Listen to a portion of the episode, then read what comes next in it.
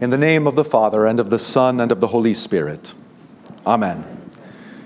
Jesus loves me, this I know, for the Bible tells me so. This past Reformation Sunday, the children here at Faith sang Jesus Loves Me while making a joyful noise to the Lord with handbells. And Phil sat at the back of the sanctuary beaming with a smile on his face that would make the angels envious.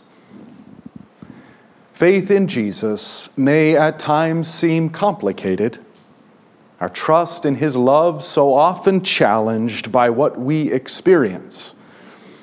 And yet, at root, it really is just this simple Jesus loves me.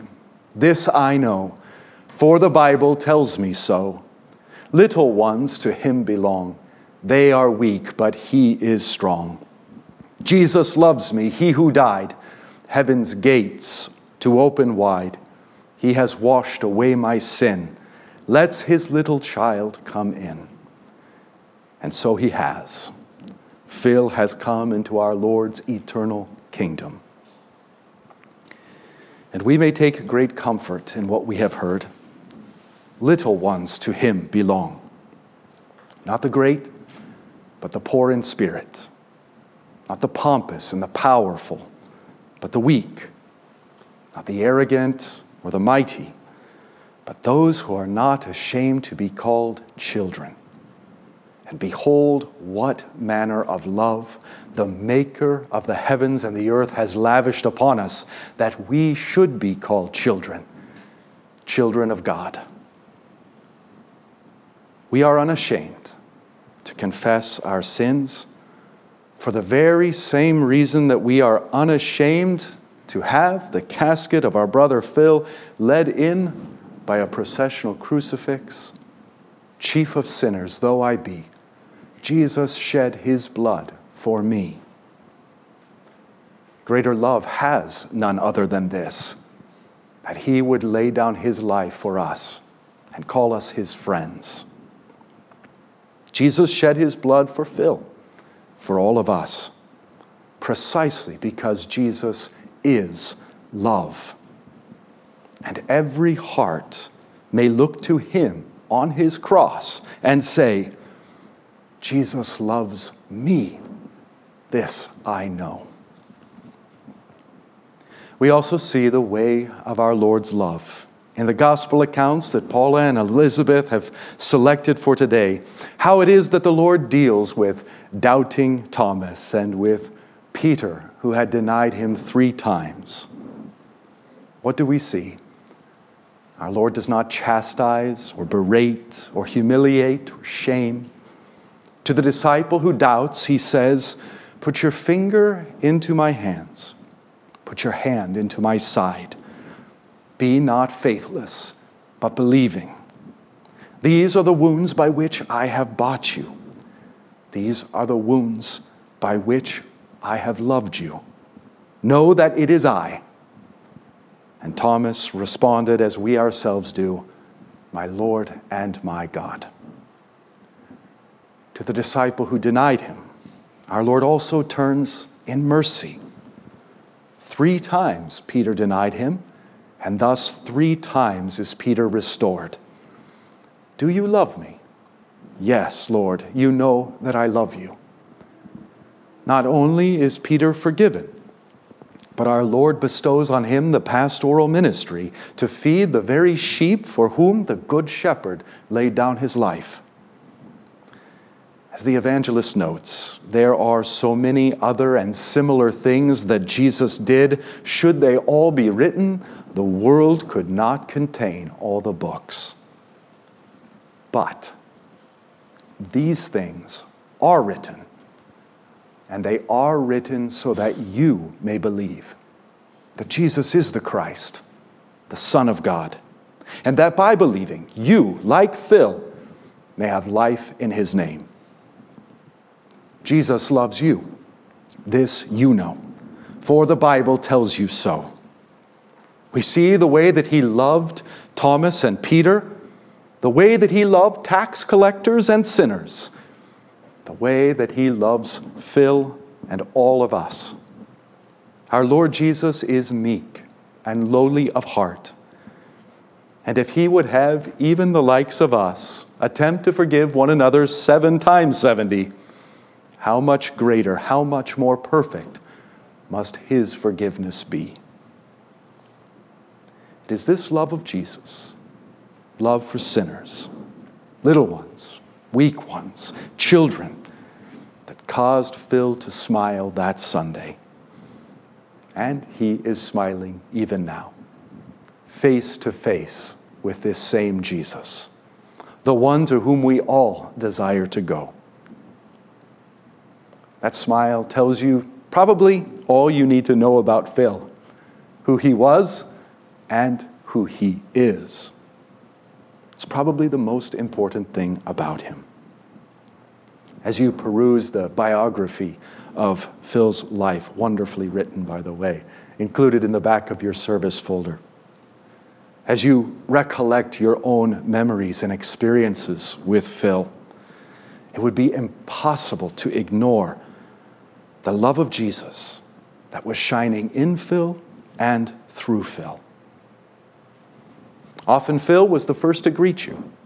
Some of you who are here in these pews, your first impression of faith was just that Phil greeting you.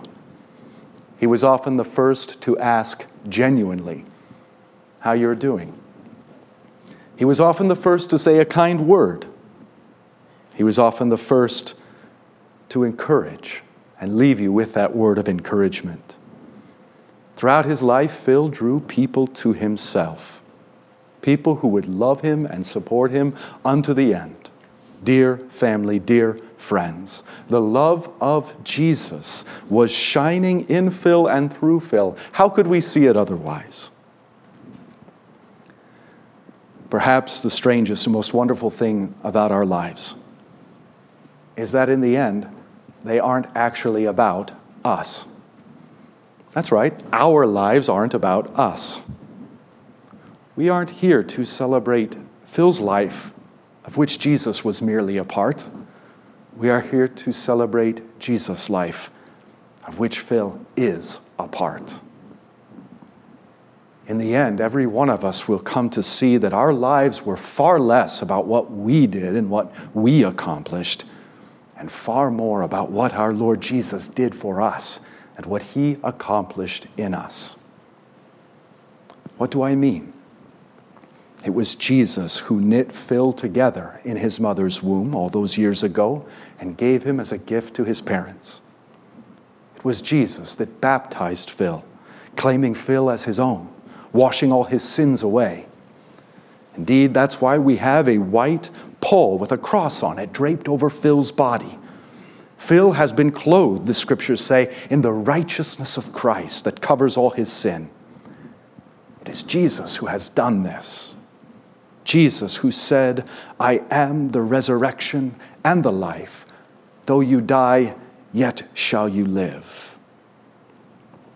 that painting you showed me, Paula and Elizabeth, the burial ground with all the dark browns and grays of sadness and sorrow on account of death, straight through the middle of that painting is bright blue sky.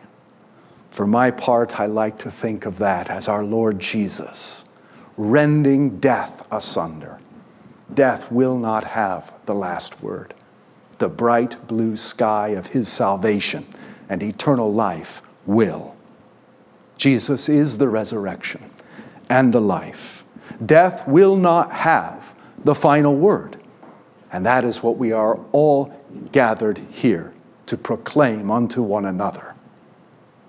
It is Jesus who will raise this body on the last day, just as Jesus himself is risen in his, a body glorious, glorified, uncorruptible. It is Jesus who will fulfill the words of Job. And he will fulfill them for Phil and for all of us. I know that my Redeemer lives. And at the last he will stand upon the earth. And after my skin has been thus destroyed, yet in my flesh I shall see God, whom I shall see for myself, and my eyes shall behold, and not another. The story of our lives, from birth to death and beyond, is the story of what Jesus has done for us. It's the story of Jesus loves me. We aren't our own, we are His. We are the clay, He is the potter. And what He is working in us is so glorious that the sufferings of this present time, St. Paul writes, are not worthy to be compared to that glory which is to be revealed to us. The story of our lives is not finished. The love of Jesus will triumph in our flesh and in our souls in finality.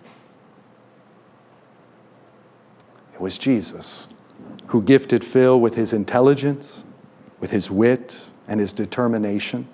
It was Jesus who gifted him with his kindness and his tenderness, his gentlemanly way. It was Jesus who opened the doors for Phil's academic and professional accomplishments.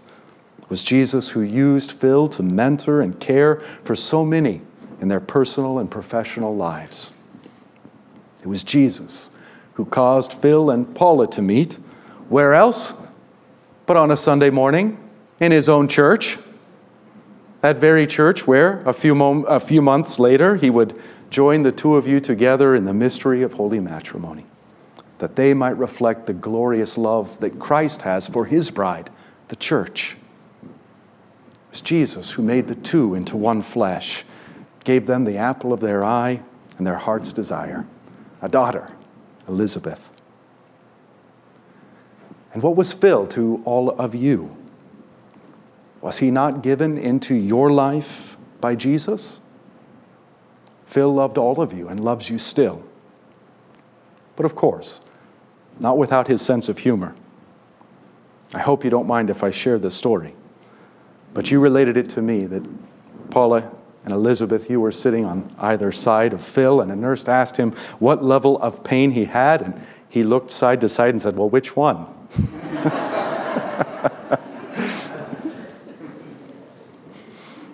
a man who could make such a joke could only do so if he was certain that you knew how much he loved you.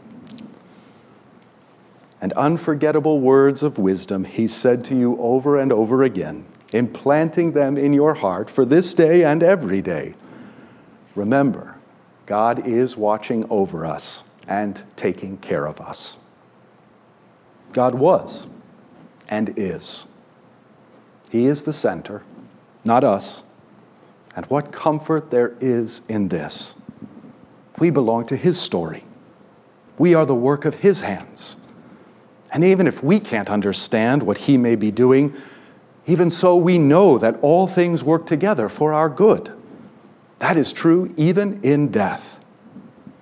Through death, we are being conformed into the image of Christ. First, conformed into his death, that we might then be conformed into his glorious resurrection. We talked, Paula and Elizabeth, that painting titled The Body of the Dead Christ at the Tomb by Holbein the Younger. We reflected on how Christ conforms our bodies to his body sanctifies death, sanctifies the grave for us. We die with Him. We are buried with Him. We will rise with Him. We will triumph with Him. This is why St. Paul can write neither death nor life, nor angels nor rulers, nor things present nor things to come nor powers, nor height, nor depth, nor anything else in all creation will be able to separate us from the love of God in Christ Jesus our Lord. And there it is once more the love of God in Christ Jesus. Jesus loves me, this I know. Do not mourn as those who have no hope. Your hope is the sure and certain hope of our Lord Jesus. It is He who shapes not only our lives, but also our deaths, that we might be raised into His image for all eternity. Blessed are those who die in the Lord indeed. Blessed is our brother Phil. And I can comfort you with no better words than those words of Phil himself. Remember, God is watching over us. God is taking care of us. In the name of the Father, and of the Son, and of the Holy Spirit.